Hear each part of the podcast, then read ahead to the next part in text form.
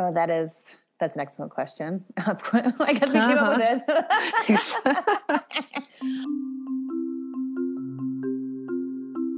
Hi, I'm Rifki Silver. And I'm Alex Fletcher. And this is Normal Frum Women, the podcast where we embrace the complexities, nuances, and joys of Frum womanhood. Normal Frum Women is supported by the Grove Kosher Market. The Grove isn't just a grocery store, it's a destination, a vibrant part of the community. And the Grove shows its investment in Cleveland with a special teacher discount. Teachers can show their local teacher ID and enjoy a 5% discount off their shopping.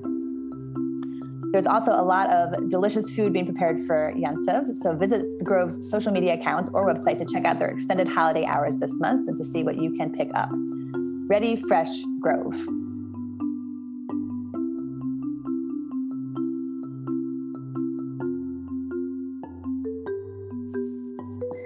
Hello, everyone. We are happy to have you back for this episode of Normal Frum Woman. And today's episode is titled Back to Normal whatever normal means, and assuming we were ever normal in the first place. right, exactly. uh, there's something about this time of year. You know, summer ended, school started. We all just want to get back to normal. And then school stops, and then we're in the Yontif season. So we still want to get back to normal. There's this desire to, you know, have some sort of semblance of routine. However, we define normal and whatever it means to us, we want it. Yeah, and sometimes I wonder if, like, maybe it's the here and now that's normal and exactly what we should be focusing you know just like the day to day whatever it is yeah not like trying to like i don't know aspire for some whatever random definition of normal that we think is meant to be this mm. ideal existence. Right but it would just be like very like mindful and present for like what what is our what it was what is our life actually looking like right now? Like right. what is that normal? Exactly. I, I love that. I love that. It's very profound. I think i mean And I think there is like something to be said for routine and to have, I guess, um, aspirations for some sort of routine that is functional. So yeah. I think, you know, yeah, the ups and downs and fluctuating schedules are something that we need to handle and embrace and, you know, to have that flexibility to be like dancing on moving pieces. Mm. Um, but definitely having predictability can be very helpful and stabilizing. It's, it's definitely something that I am constantly striving to kind of like retool my family's schedules and to see like where we can infuse it with the most amount of stability considering all the moving parts. Yeah, yeah. Uh, and I mean, I'm even finding now like that, you know, well, I know it's Yontiv season, but when school started, mm-hmm. like it was that sort of like glimpse of like, oh, wow, like we all wake up at a certain time. Like we all have some place to be at a certain time, especially like with all the shutdowns and lockdowns from the year before. It feels so good to have some kind of routine. Absolutely. Um, but I don't you think like a lot of this has to do with people's personalities too? Like for some of us who really thrive on routine, you know, there are those people who have those like color coded dinner schedules and all that down to an art. You know, to deal with those disruptions of schedules that Yom Tov brings and transition periods bring, that can be like really hard for some people. Yes, you are speaking to me, Alex. I am those uh-huh. people. uh-huh. we, yeah, we, I, you know, that's one of the things that I have um, I struggle to work on is that like to have more flexibility and not to be so rigid in the routine and to be able to like take a deep breath and be calm when something inevitably you know there's a, a schedule change or um, or just whatever unexpected things come up even just appointments or even just meet the teacher night you know i'm like mm-hmm. but no but this is our bedtime routine and meet the teachers mm-hmm. is really messing it up but um, you know to just be flexible and and to be chill so all these transitional periods, and like they just keep coming. Mm-hmm. Um, so today we're talking about transitions, settling into life after transitions, managing big transitions, big transitions like the one that we're all experiencing in a world that we thought was post-COVID. Um, right. We speak with Dr. Aviva Goldstein, whose passion is positive psychology and who focuses her work on the transitions that gap year students experience, particularly spending their year in Israel and then coming home from their year in Israel. We all know right. about like that big, um, huge transition in the lives of young people. Um, so if you have a child who just came back from Israel or who's there now, this episode is definitely for you. Oh yeah, this episode is for me. My son, my oldest, is there now, and we are still in transition. This transition stage, and Dr. Goldstein has just some amazing tips for us parents if we do have kids experiencing their gap year. Um, she also discusses like stresses that transitions bring in general um, fantastic insights and tips. We cannot wait to share with you about that. And by the end of today's episode, we hope you feel empowered to face whatever transitions you're experiencing head on with confidence and clarity. Yes. But first, time for a montage. We asked a few normal frum women, what part of the year do you find the most difficult when it comes to transitions? Okay, let's voice note.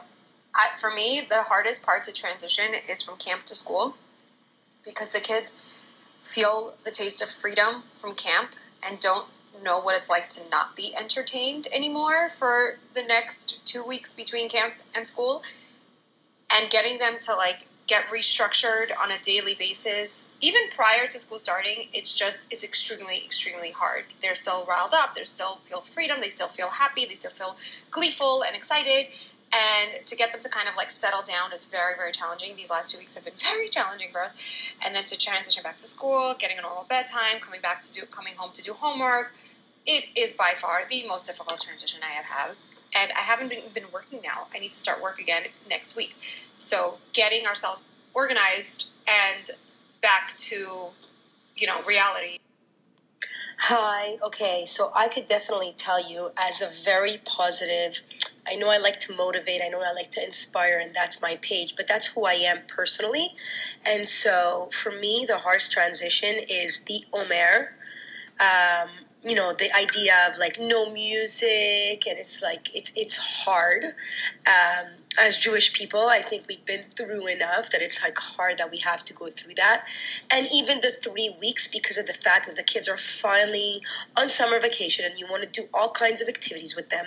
So, as a mother, that's challenging to do activities during the summer, the three weeks. Um, so, the sad periods in our um, calendar, like the Omer and the three weeks of Tisha B'Av, those are the hardest periods of the year. I think those few weeks, like Cheshvan, um, when the Chagim are kind of over and you're on this high, and uh, it's just normal life, and all of a sudden, like school is really starting, and you're kind of getting back into that schedule of like having a five day week, um, is is really really difficult for me. Um, mentally and i know is kind of the most challenging time in my family always love hearing frum those normal from women. It's mm-hmm. always so validating just to get glimpses from uh, real people answering the questions that we pose to them. Rifki, I'm going to ask you, what part of the year do you find the most difficult when it comes to transitions? Maybe it's just because I'm in it right now, but I feel like this time of year because it is school is starting and also Yantiv. So I always feel like I don't have enough headspace or t- hours in the day to really be able to focus on both of them to the extent that I would like. So I'm like transitioning into the most, and I love the high holiday period. It's so amazing and so full of potential for growth. And I always just feel like at this stage of my life, Baruch Hashem, I just, I cannot give it the amount of attention I need to because I also need to make sure that my kids are like physically and mentally and emotionally prepared for school. So I feel like I find that tradition, this transitional period, especially hard. Also, the weather's getting colder. I find that hard. Oh, I'm. I love the weather getting colder. It's just a nice relief. okay, I hear that. Ah. I guess I, I feel yeah. like I, you know, the impending winter is what I'm sorry, I shouldn't even that say it out true. loud. Pretend I pretend oh, I didn't yes. say it. it's like don't speak of Voldemort. yep. Yep. Um, okay, so you, for me, yeah, for me, I think not to say that I don't struggle with transitions because I do. And regarding the transition you're talking about, like with cooking for Yontiv, let's say, like I have to literally like pull myself out out of my regular daily routine to be like, no, I am shopping for Yontif. No, I need to cook now. I'm stopping everything else and just focus on this. And then when I focus on it and I'm like, okay, I can do this because this is the only thing that's like I need to focus on right now. But yeah. I find that like transitioning into getting ready for Yontiv very hard just in terms of mindset shift. Um, but but I really oh, okay, I guess I'll add a second one. When my kids are struggling with transitions, then I'm struggling with transitions. I'm struggling with their oh, transitions. Yes. Right. Yeah, like, absolutely. So when we all talk about that period between camp and school, mm-hmm. you know, as a difficult transition, um, I, year after year, I'll be like, I, it's almost like you you're when your kids are struggling with transitions like you're like oh my gosh like i need to send this kid for this evaluation and that kid for that because it's like they're really having a hard time. But then wait, once they're done with that transition and they get to school, things are just better, you know? Yeah. So yeah, it's basically not freaking out when my kids are freaking out during their transitions. Yeah. That's, yeah. That's the challenge. That is relatable. yeah. Okay, so now let's we're going to bring you our interview with Dr. Aviva Goldstein. Dr. Goldstein is an educator, lecturer, and family counselor with a private practice based in Jerusalem. She occupies the space where the worlds of positive psychology, parenting, child and adolescent development, and Judaism come together. The common thread throughout her work is the desire to bring research findings and insights about children to the people who raise them. Enjoy. We are very excited to have Dr. Aviva Goldstein here with us today. Dr. Goldstein, on your website, it says that you have a desire to bring research findings and insights about children to the people who raise them. And I just, I love that so much. I think it's such a beautiful goal and like has such potential for impact on a broad level. I love it. Do you want to tell our listeners a little bit about yourself, like how you got into this field, what you love about it, whatever you want to share with our listeners? Sure, sure. Um, I, will just interrupt myself and say, like, I'm so excited to be with you guys. Every time I listen to the episode, I think to myself, like, oh, I just want to go hang out with them. Like, it's an interesting episode. I'm just going, I just kind of want to hang out. Um, and even Yay, more so, the, the, the normal frum teens, like, I want to hang out with those guys also. Like, yeah. awesome, awesome. um, okay, so I live in Israel. Um, next week is actually our 10 year anniversary, as we call it. So we've been there for quite some time. Um, I have a whole bunch of kids. Um, how I got into what I do um, really started a thousand years ago when I was a little kid. Um, I was always the one doing like groups in shul. Like I was always the one like gathering all the kids and playing some kind of game. Um, and I think that was just sort of very organic for me. Um, so as I sort of grew up, the, the, clearest path for me was to go into the field of education. I really started as a classroom teacher. I loved it. Um, and I was really drawn to, I'd say like the kids in the back, not in the front. I mean, I was close with all my students, thank God, but like the ones who weren't making eye contact, the ones who weren't raising their hand, I was always sort of drawn to those kids and curious, like what's going on with them? Like, why is their homework incomplete and crumpled? And like, wh- what's, what's their story. Um, and thank God, when I did both my master's and my doctorate at the Azrieli School of Education at YU, they had tracks. And so I was able to be in the track of like psychology and child development, adolescent development. So I was able to be in that education world, but so, so much on the psychology side. And I fell in love with it.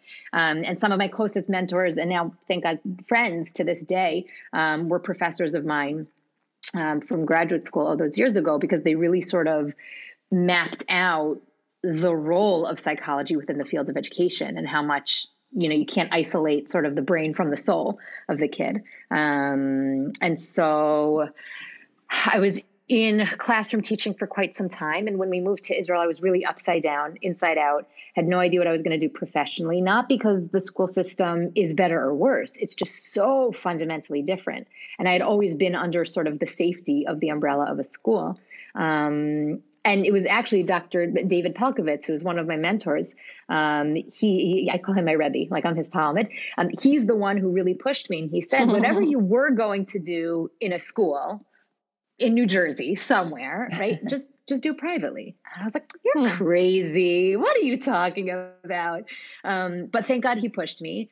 And little by little, I got into this field of doing counseling. Um, hmm. And I love it. And, and thank God, because had we not made Aliyah, I probably never would have, you know, pursued this. Um, and I feel like the luckiest person on earth. I love what oh, I do. Um, it's like such a treat to get to do it. And I feel really honored that people sort of let me in on all of their inner stuff. Hmm. Um, so that's that's kind of what I do. So I'm, curious. You, as a classroom teacher, decided to pursue a PhD in psychology, or you ha- what were you planning to do with that?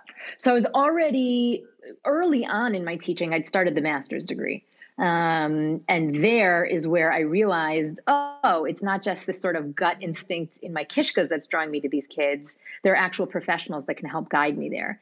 Um, and it was only once I started the doctorate that I really started to crystallize like what my real passions were. Hmm. Um, I, I, I, didn't totally know what the end vision was going to be professionally. You know, I'd be mm. in mm-hmm. one of the big schools. I'd be, you know, the administrator that does the homeschool stuff. You know, not the school psychologist, but mm-hmm. somebody who who you know does that kind of stuff. Who would do a lot of social emotional stuff. Um, and and that kind of exists in in the North American day school world more or less in, in different colors and shapes in different places, but that kind of exists.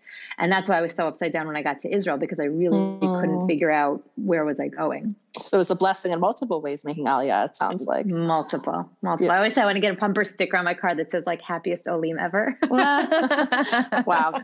Very inspiring. so so you touched on positive psychology. I hear this term a lot. Can you tell us a little bit about what it is? Sure. Um, uh, the first important thing to say is a little bit it's gotten diluted over the years um, as it's sort of gone to the masses. It's now really um, uh, very often associated with sort of self-helpy kind of fluffy kind of stuff. Um, at its core, it's actually quite a serious discipline. Traditional psychology basically looks at, if you think about what you know about traditional psychology, it's all the stuff that's not working it's disorder, dysfunction, disability. And the goal of traditional psychology is to understand all those things and then say, how far away from the disability or the dysfunction or the disorder can we get? Um, and probably 20, 30 years ago, a guy named Dave, uh, Martin Seligman, Dr. Martin Seligman, um, had, had, been one of the world's leading experts in depression. And a lot of what we know about depression, thank God, we know from, from his work. But he sort of had an ugly divorce, had all kinds of stuff going on in his family, and he found himself depressed. Mm. And as one of the leading experts in psychology and specifically in depression, he realized shoot, I know a lot about where I'm at right now scientifically, I don't know a lot about getting out of here and where I want to go. Um, and in the 90s, he was elected as the president of the APA, the American Psychological Association. And when you're the president, you get to do all kinds of stuff. So he, he literally made a field of positive psychology, and it's it's rigorous science, um, but it's looking at all the things in life that do work, that are working, um, from the same sort of mechanisms of what we know from traditional psychology. It's biology, neurology, sociology, all those kinds of things.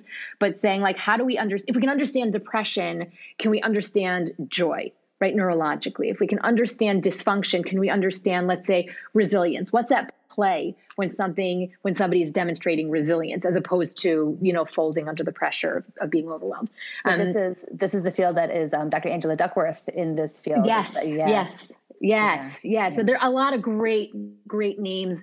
Um, Angela Duckworth is one of them. There's a lot of stuff on. Um, so grit is like part of it, um, right? Because that's something's working, right? So let's understand that science typically when somebody is sort of gritty. Um, empathy and gratitude and friendship and all of those things that we now kind of intuitively know are, are the good stuff in our lives, um, but understanding it scientifically, what's going on inside, so that we can not only understand it, but hopefully also replicate it. I love it. Um, and I think it's so fascinating that it was, you know, that it came about when, you know, Dr. Seligman had reached that point where he's, I think it's, it's very, um, and what's what I'm looking for? Self-aware of him to be like, oh, I know a lot mm-hmm. about this place, but like, how are we, you can't help someone get out if you don't have the actual tools to like study, like what gets someone out, you know? Right, right. hundred percent. The other thing I'll say is, and there's another sort of, I'm dropping Dr. Pelcovitz's name a lot, but um, he was the first one that I really heard from uh, about this. And years ago before anybody was you know publishing about it or talking about it it was really still just in academia mm-hmm. and he was introducing some of these concepts and talking about the field and i fell in love with it because it was so just instinctively jewish like mm. every study after study after study that came out was sort of not validating because yiddishkeit doesn't need validation but it was sort of scientifically showing or demonstrating what Torah has been saying for thousands of years about how to live, you know, quote unquote, the good life.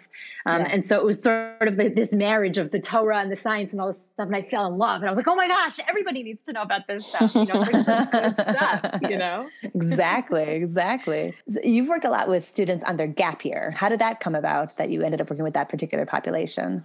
To be honest, I'm not even sure how it started. I absolutely love it. it. It's one of my favorite populations. I happen to love adolescence, all the angst and the who am I and the where am I and how am I going to go and where am I going to go and how am I going to get there. I, I, I love it. and particularly students on their gap year, developmentally at that age, anyways, are asking the big questions. And when you put them in the context and the environment of the gap year program, whether it's, it's a yeshiva seminary or a totally not religious program, I work with, you know, across the spectrum, um, it, it sort of clarifies the questions, not necessarily the answers, but a lot of questions are raised for students during their gap year. They're really sort of one foot is lingering in childhood and one foot is making its step towards adulthood. And they're sort of doing the dance of negotiating how am I going to get there and who do I want to be when I get there.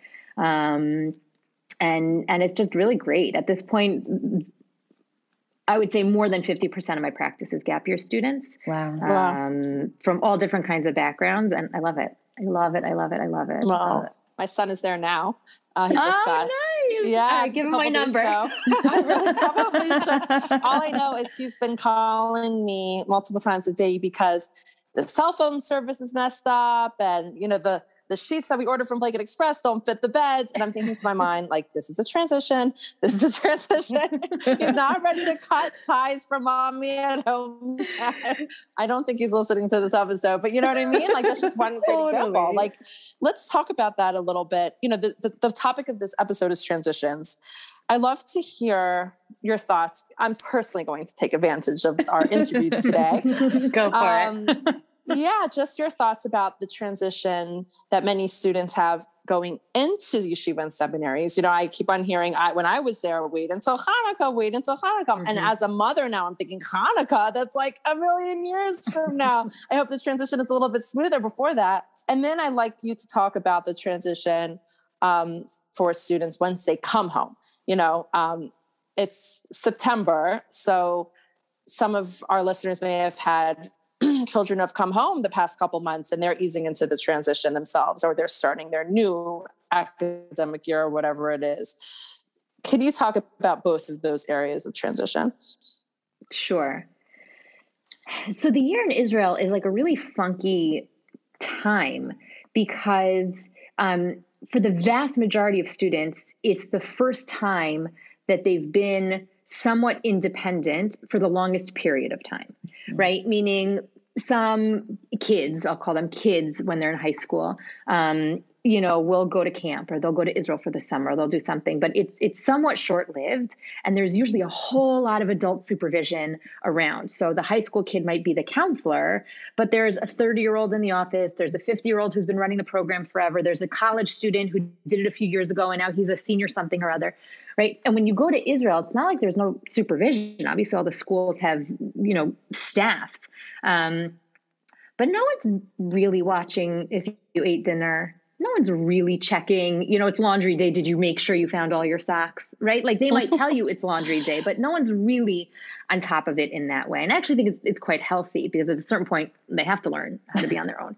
Um, but but some students do really well and they thrive with that kind of newfound independence that, that they didn't have before. Others sort of like get crushed under the weight of independence. Um, and the vast majority of them, like with most transitions, um, it's hard at the beginning and then they figure it out.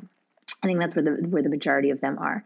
Um, but what's interesting is sort of the conversations that come out from this newfound independence things ranging from wow i never realized how much my parents did for me. I'm so appreciative. I can't believe i never you know picked up on that. To um, i've had students be very frustrated with their parents. Like i know why they didn't tell me um, how to unload the dishwasher or how to how to fold my clothing but like now i don't know how to fold my clothing.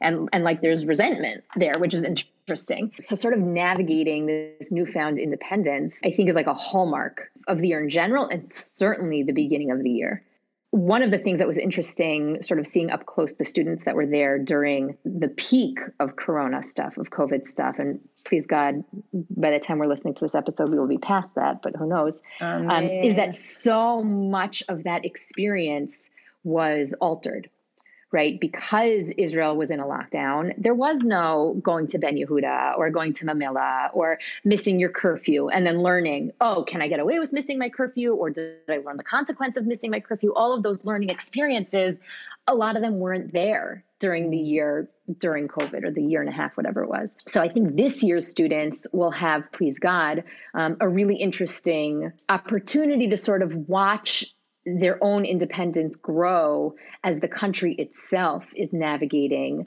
boundaries and what's open and what's closed and what's okay and what's not okay. Um, and the schools themselves have to grapple with this, and nobody really has the right answers. Everyone's really just trying their best to figure it out. But but I think sort of trying to navigate that newfound independence is is like a hallmark of it. And it, almost, I mean, I hope lightning doesn't strike me. It almost doesn't matter how many Rashis they learn, right? If they haven't if they haven't learned that part from the year. Um, I think that's sort of obviously I want them learning Rashi, but but if they come home and they haven't figured out how to make sure all their socks got into the laundry, then it's sort of like okay, but but now what? Like when will you learn to get mm-hmm. all your dirty socks into the laundry? Mm-hmm, you know, mm-hmm. um, so that that's like I think a really cool element. And the schools that do like reflective stuff you know, here's where we are in the beginning of the year, here's where you are at the end of the year, that kind of stuff. It's really remarkable for the students themselves to see sort of April, May, June, you know, where they're at and how far they've come. Because um, it's a really cool process. Like it happens mm-hmm. somewhat organically. It's a pretty, it's a, it's a cool thing to watch. It's so fascinating to me that these are the things that they're learning that they have to learn independent of us, their parents, you know, which like gives me like a little pang right here when I'm saying that even. But um, what, what, do you what have you learned? Like you said that you work across the spectrum, you know, the the religious spectrum of kids.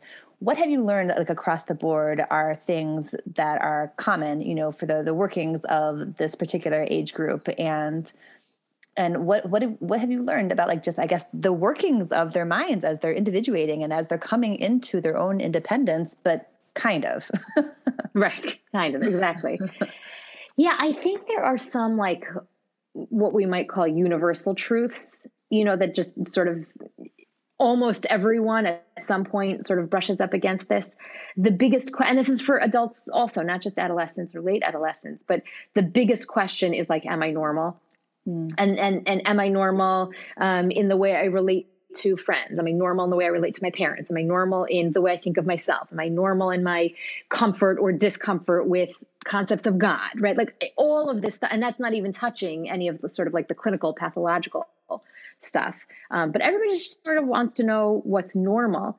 Um, and, and one of the things that I think is interesting is for a lot of our kids, just because the way our communities are organized, it's really boxy you know you know kids are in boxes. And and and to some degree it's actually healthy right? We want kids to know where they belong and where they don't belong. And we want them to have boundaries and want that we want them to understand things. But as they go into adulthood some of them are questioning should i stay in the box? Should i get out of the box? Should i go check out that box? Maybe i don't want a box. Maybe i want a bag you know? Um, and and that's that's also part of the individuation process of saying you know the big questions let's say how do i choose a hashkafa that's right for me if it's not necessarily my parents' hashkafa. Um, you know, is the main question, um, you know, what I'm wearing, or is the main question what's motivating the decision for what I'm wearing? Right. And those are really hard questions. And that's not necessarily stuff that we talk about in high school, partially because I think our schools are not set up for it, but also developmentally. Like, you know, seventh graders are not there. Um, but but those are some of the big questions and, and it, it ties into the am I normal? It's where do I belong? Mm. Um, and, and when they're in Israel, on the one hand, really blossoming as these independent individuals, and at the same time, really trying to assert their place in the Jewish people, the question of where do I belong is like a big question, you know? Um, and it has implications of where am I going after this year? Am I coming back? Am I going to college? Which college am I going to? Within the college, which program am I going to choose? When am I going to start dating? How am I going to start dating? There's so many different flavors of dating, right? So all those questions are sort of running around in their minds, whether they're aware of it or not, mm-hmm. all sort of pulsating through the year. It's a lot. Hmm. Pretty intense. and, and it lot. doesn't end, you know, like we all still have those questions, right? Unless right. people are just perfectly fit into their box. But I think that's that can be a journey that many frum Jews continue to go through through adulthood. I want to swing back to the second piece here, Aviva. I'm really interested in your thoughts about transitioning post seminary, post yeshiva students to mm-hmm. quote mm-hmm. unquote mm-hmm. real life. right. What does that look right. like? To add on to that, you know, you see people, and maybe we've experienced to some extent where you come back from your year of, in Israel or two years and you're very inspired And then fast forward five years, 10 years, we settle into routines, and some people take major detours from where they were hashkafically and observance wise from where they were after that year. So is that part of the bigger, you know, transition process? I'm really curious to hear your thoughts on that as well. Yeah. So I mean, the first thing I'll say is there's actual science. Like there are actual studies on the phenomenon of flipping out, of sort of going to Israel and getting totally stark and going all the way to a certain direction, wherever you're starting, you know, to, to however many degrees. There's actual research on it, and and when you look at it from that perspective, it's actually fascinating. Um, because when they um, the researchers interviewed some number of hundreds of high school students and then israel students and post-israel students. And basically what they they were able to isolate some really important variables to understand what's going on with that phenomenon. Um, the removal of grades right? I'm no longer studying chumash because i have a test. I'm studying chumash because that's what my teachers are saying like aren't you thirsty for this? Right? Mm-hmm. and either i'm thirsty or i'm curious but there are no grades so all of a sudden you can engage in material in a totally different way than you would engage. Wait, did I get that? Did I see what he wrote? Did I take the right notes? I, no, no, no, no, right? That's gone, right? Um, so that that's one piece. There was another piece about um, sort of being in a very immersive environment. You know, when when someone's in middle school or high school, they're going to school, and that's the vast majority of the hours of their day. But they're four thousand other things going on in their lives and the lives of their parents and their siblings and blah blah blah. When you're in Israel for the year, your only job is to be in Israel for the year, mm-hmm. right? And so you don't have the distraction of, you know, I'm, I'm the JV captain of the whatever, and I have to go on the debate team, and I have to submit my application for this, and I have to, no, no, no. There's no distraction, right? It's totally immersive. And that's not to say that every kid thrives in that environment. Some kids really need those limitations. Um, but if we want to understand the phenomenon itself of what they call flipping out, that, that was like another major contributing factor. Um, and I don't have to bore you with all the details, but basically to understand that it, it makes sense. The flipping out phenomenon makes sense. Is it consistent? Is it long term? Mm-hmm. Super, super subjective.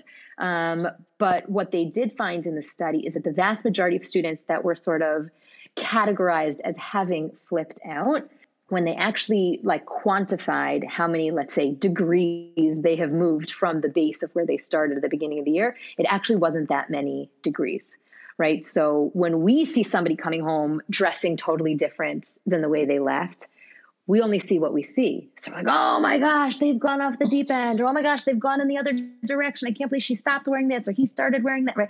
But it's only because we see it. But you can't really quantify emotional change or spiritual change. And so what they found is that the vast majority of students that have some degree of change while they're in, in their year in Israel, it's not actually that much. Mm. From, from their core, from their character, right? They might develop certain habits, they might take on different things, and some of that might just be attributed to, to maturity and growing mm-hmm. up um, and taking things more seriously. But most kids, young adults, th- the core of their character actually doesn't change in the process. Um, mm-hmm. And I think that's an important thing as the parents sort of anticipating their kids coming home to remember is my kid still in there? Whatever mm-hmm. they're eating or not eating, or whatever they're wearing or not wearing, is that my kid still inside? Maybe it's a different version of that kid. Maybe it's a more evolved version of that kid. Maybe it's a more confused version of that kid. But is that my kid still in there, or does this feel like somebody who's sort of dressing up with somebody else's personality? And I think that's an mm-hmm. important mm-hmm. an important question to be asking. Um, mm-hmm the other piece about transitioning back home, I think, is, and, and this goes back to like one of the universal truths. I think all of us short, sort of share a desire to just not be judged. I think none of us want to be judged. Um, and, you know, if you're the kid coming home and you've picked up on certain things, you don't want to be judged for the things that you've picked up on. And if you're the parent that's waiting for the kid to come home that hasn't changed, you don't want to be judged for the decisions that you make in your home. Um, and so I think that's an important piece also to remember that it, it's not like one person this is happening to. This is a family that's going through an evolution of some sorts, maybe a revolution of some sorts, but but there's change happening. And the kids need to be sensitive to the parents, and the parents need to be sensitive to the kids. And I think just to remember, like, none of us want to be judged. Like, how uncomfortable is Yom Kippur, right? And that's that's not even by like a person, right?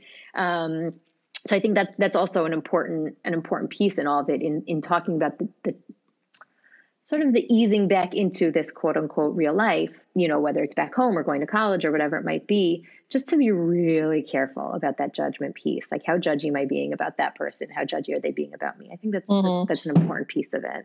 Yeah, and giving them space because like you said, like there may be that bungee effect back right? Mm-hmm. Where they're going to mm-hmm. censor themselves. It may take a year, it may take a couple years, it may take a few months, but to give mm-hmm. them that process and that space in their journey. Right.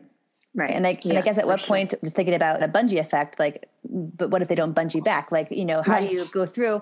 Like, you don't necessarily wait for them to quote unquote go back to normal. At what point do you say, like, oh, this is really who they are now? Mm-hmm. You know? Mm-hmm. mm-hmm. Great question, right. Rifki. I know of a family where um, the kids were raised in a home that was like fairly modern, observant, but fairly modern. And the daughter, when she got married, decided she wanted to wear a wig. And the father was horrified because when I kiss her on her head, I'm not really kissing her on her head. Hmm. No, you could totally understand where he's coming from. On the other hand, she's an adult and she's going to make the decisions that are right for her. So, like, where do you draw the line between, you know, for whom am I making these decisions? I guess that that right. that would be the question, you know, and where is our line of um, I owe it to my parents to do X, Y, Z, or I owe it to myself to do ABC. And what if those are not the same thing? Right. That's hard. That's really. Then how do you navigate those potential conflicts? I mean, he could kiss her on her right. forehead. That's an option. the bottom line is, it doesn't really matter because it's not his decision. Well, but right.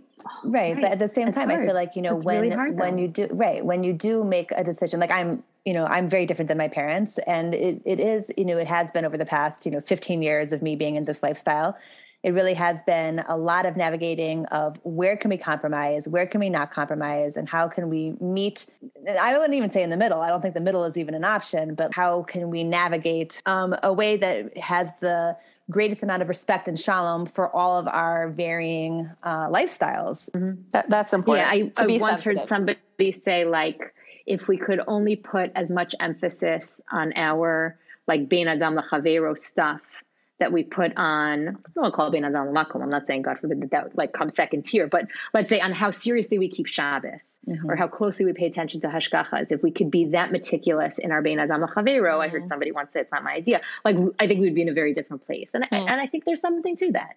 So, Dr. Goldstein, what are your thoughts about the next transition, which so many people experience, where they lessen their religious commitments and observance, you know, post post seminary and yeshiva? Yeah. First of all, Aviva, not Dr. Goldstein. Definitely not that formal. Um, you know, again, I, I think it comes back to this question of like, what's at the core? Am I doing this decision because like this stuff is just like, whatever, it's really hot in the summer. I don't want to wear all this stuff and legit, right? Everybody's allowed to make whatever decision they want to make. Or is it, I just never really connected to this and I took this thing on because mm. that's what everybody else was doing and it just doesn't seem relevant for me, right? Then there's the question of like, you know, when somebody sort of bungees back in that other direction and stops doing things that had mattered to them um, are they are they honest with themselves not only about why I'm budging back, but about sort of the validity of these decisions. Well, it's not really a halacha. Well, it's just a rabbanan. Well, it's a minhag. Well, it's a, and fine. Like again, everybody can make whatever decisions they want to make, but I think like to keep ourselves in check, the best thing we can do is just keep being honest with ourselves, mm-hmm. you know, mm-hmm. and just saying like, why am I doing this, and how did I get to this decision, and then did I think it through in both directions? It's great advice. I mean, I definitely think in the yeshiva and seminary experience, there is a bit of peer pressure, right, from mm-hmm, friends, mm-hmm, for sure. And mm-hmm. also, I've thought about over the years to please your rebbeim and your teachers. You know, mm-hmm. there are some kids that really are. My my high, my son's high school rebbe calls them rebbe pleasers. You mm-hmm. know, and it's like there's an expectation to grow. There's there's you know you see your friends growing, and people may be jumping into certain levels of you know commitments um, that maybe being are not ready for or not really sustainable. Mm-hmm. Mm-hmm. And I think that speaks to, to what we were saying before about how immersive it is, right? When you're surrounded yeah. by like minded people with very similar goals, you're far more likely to engage in that. Whereas when you come back here and you're in, yeah. I don't know, medical school, yeah. right? Or living with whoever it might be. So, okay, so that's also an immersive experience. Absolutely. You know? The environment is huge. So, transitions in general are stressful. And we've uh, collectively, as a world, have been in one transition or another globally for like the past two years. with all the stresses that has entailed. Uh, what kind of advice could you give our listeners about how to stay calm, stay connected, stay present when we could be facing more transitions we don't even know? Like it's you know I feel like you're dancing on moving moving ground for such a long time and it, it, it can be a very stressful it is a very stressful experience. So how can we kind of move forward with confidence and poise when we don't know what the future is going to bring which can i just say we never know what the future is going to bring. It's just like really very much in our face right now. Yeah.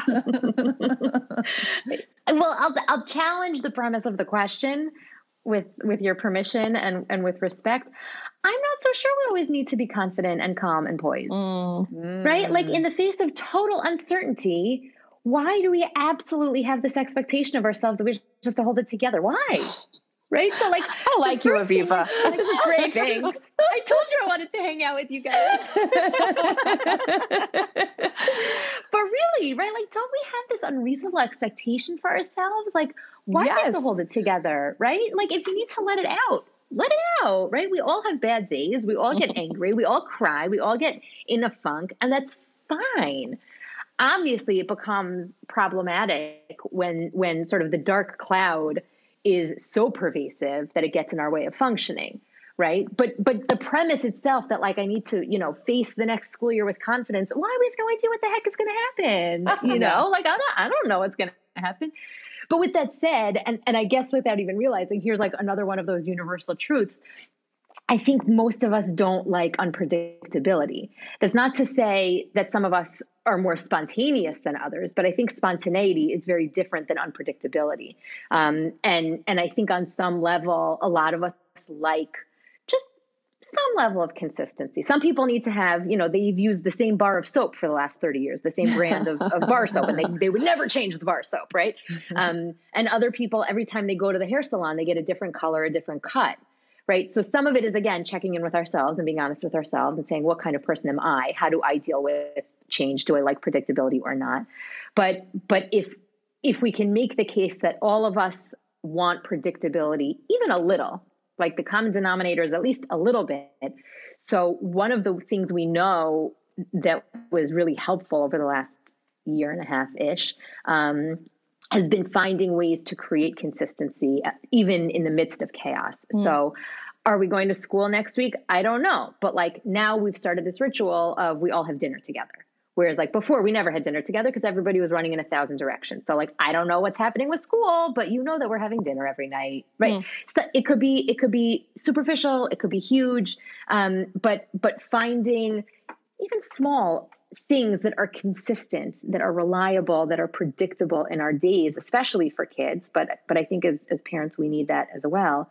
When when the stuff really first started to unravel. I must have been sent, I don't know, 15, 20 five different versions of really well-intentioned parents and teachers and you know different people that I knew that were sending me like, "Hey, do you want to see the schedule I made for myself? Hey, do you want oh, to see yeah. the schedule I made for my kids? Color coordinated and he, like during this 15-minute break, that's when we're going to have like apple slices and then we're going to have like physical routines." and like literally within 2 weeks those things were torn up yeah, and yeah. everyone was just like they looked like they'd come from like the zombie that was, apocalypse. That was 100% that was 100% me like trying to grasp so risky. 100% me, so on brand like the I actually emailed it to someone and she was like, you know, this is like not sustainable, right? And I was like, but what do you mean? It must, it has to be, it has to be. And then, and then by the end, I was like, maybe we'll log into Zoom. I'm not sure. Maybe we'll go to the park. Right. I don't know. Like, or like, do you guys just want to watch a screen much more than I would usually let? Okay, yes. fine. Yes. Right.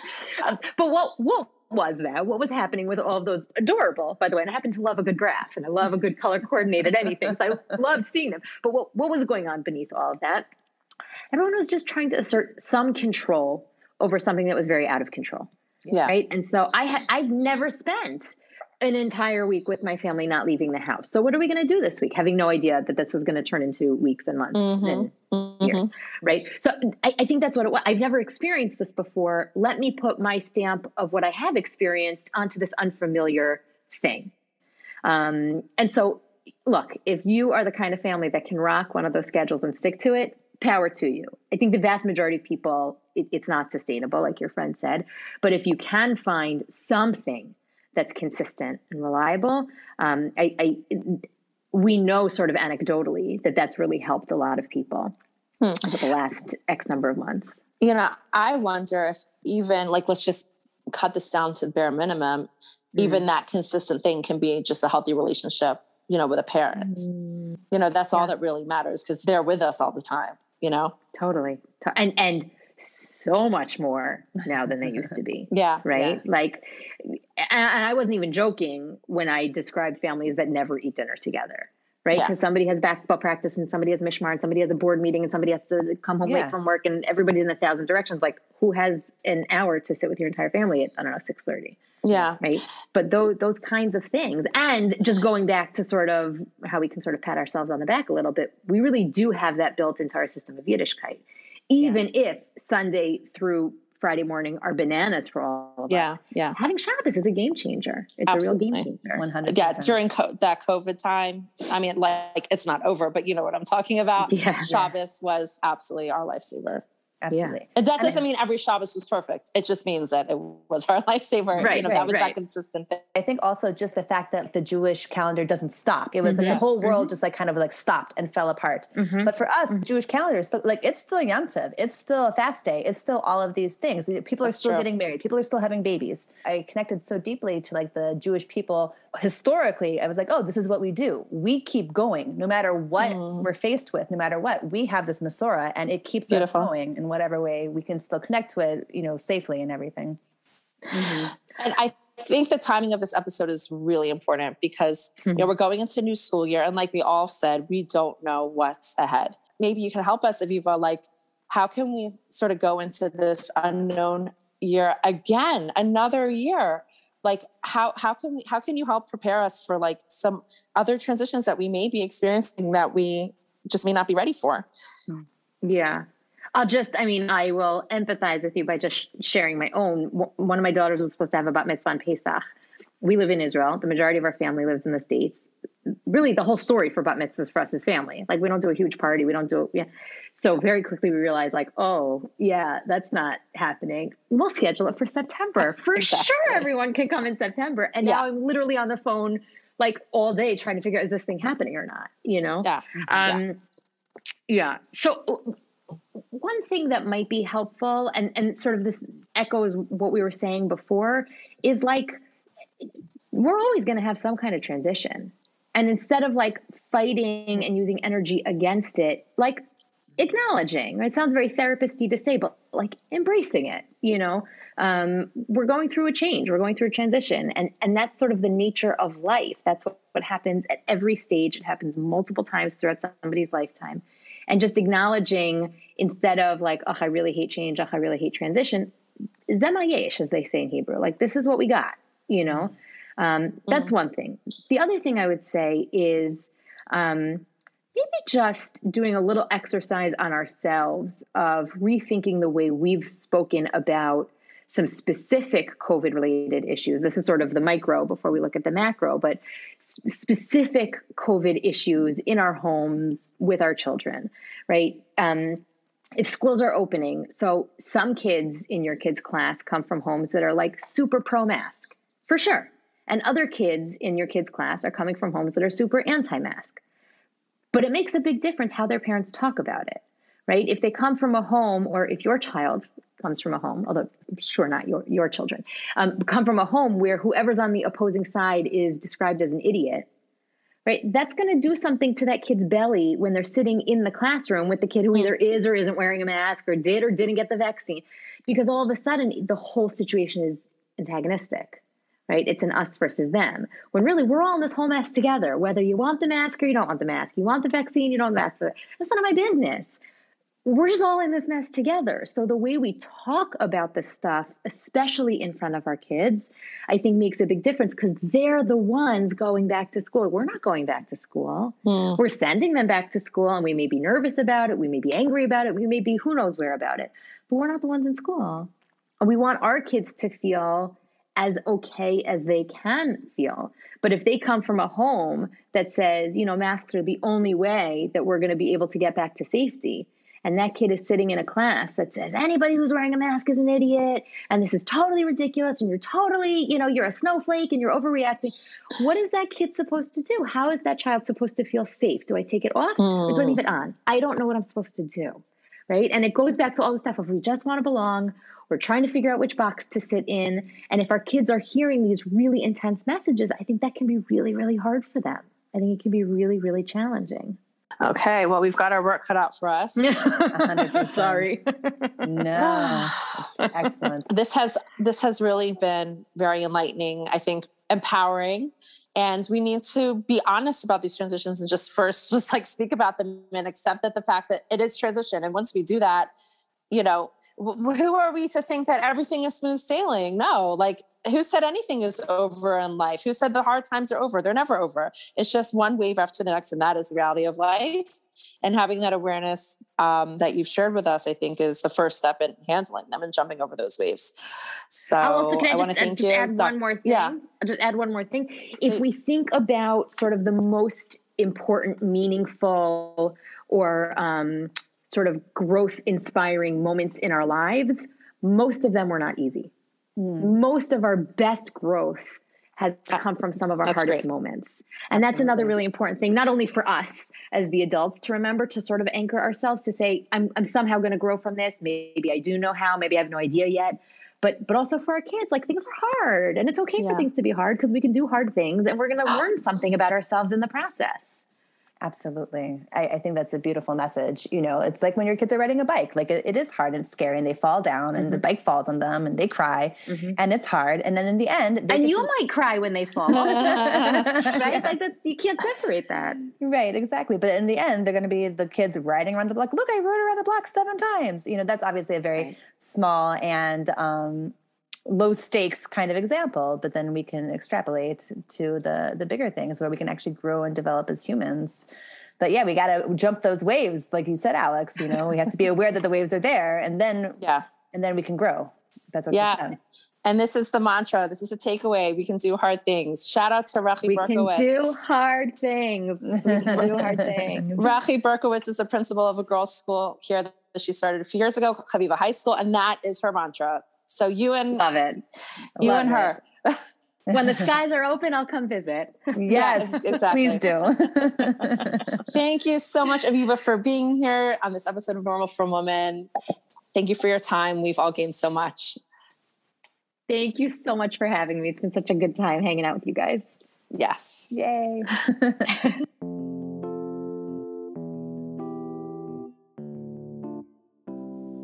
Now it's time for this episode's takeaway. We're going to ask you to think about the question we posed to our normal frum women at the beginning of this episode. What part of the year do you find the most difficult when it comes to transitions? Once you found your answer, think of one thing you can do to make things easier for yourself during that time of year. Something you can maybe prepare better for or slack off more. One actionable step to make your life a little easier during those challenging transitions. Now it's time for five questions with a normal frum woman. Today's normal frum woman is Rachel Solomon from Beachwood, Ohio. If you could be any month in the Jewish year, which month would you be and why? Okay, I'm going to cheat on this one a little and pick two sequential months because to me they have to go as a pair. I'm going to say Tishrei and Cheshvan. I really need a balance of busy and calm. I love all the holidays of Tishrei, the intensity of Rosh Hashanah and Yom Kippur, the simcha of Sukkot, Shmini Atzeres, and Simchas Torah. I think I feel my most connected to Judaism during the month of Tishrei, but I really don't think I'd be able to handle going straight from the end of Tishrei into Kislev. I really need Cheshvan with its lack of holidays and the routine that we can get out of Cheshvan to recover from the insanity that is Tishrei. What's your favorite mitzvah and why? This is a really hard one, but I think I have to say Shabbos. It grounds my week. I get to slow down and reconnect. The focus on Torah and mitzvos, family and friends, without the background noise of all the work, school, stress of the week, helps to remind me what is most important. What do you do to recharge? Honestly, I really wish I was better about self care in general. At this point, I think just trying to take time to be by myself without needing to speak to anyone else for a little bit is the best way I find to recharge. I actually really love listening to podcasts, this one included, of course. Um, so, whether it's going for a walk or a drive or even just folding laundry while listening to a podcast, helps me to take a break and recharge. What do you love about yourself? I'd have to say, I love that I've always been extremely curious by nature, and I've always had a really deep love of learning. As an adult, that's kind of melded into being a critical thinker, and I really enjoy tackling new problems. This has definitely shaped the career paths that I've taken, but it also plays an important role in my day to day and personal life. What do you think the frum world needs more of? I'm saying this looking in the mirror here, not that I have mastered this, but I feel that we all really need more empathy. But before we can get there, I think the frum world really needs more healthy self confidence. Emphasize the word healthy. If everyone can feel wholly comfortable with who they are and how they live their lives, then when we look at others who do things differently, we can do so without feeling threatened or judgmental. We would hopefully be able to focus more on what we have in common, which I'm confident is generally much more than we think or realize at first glance.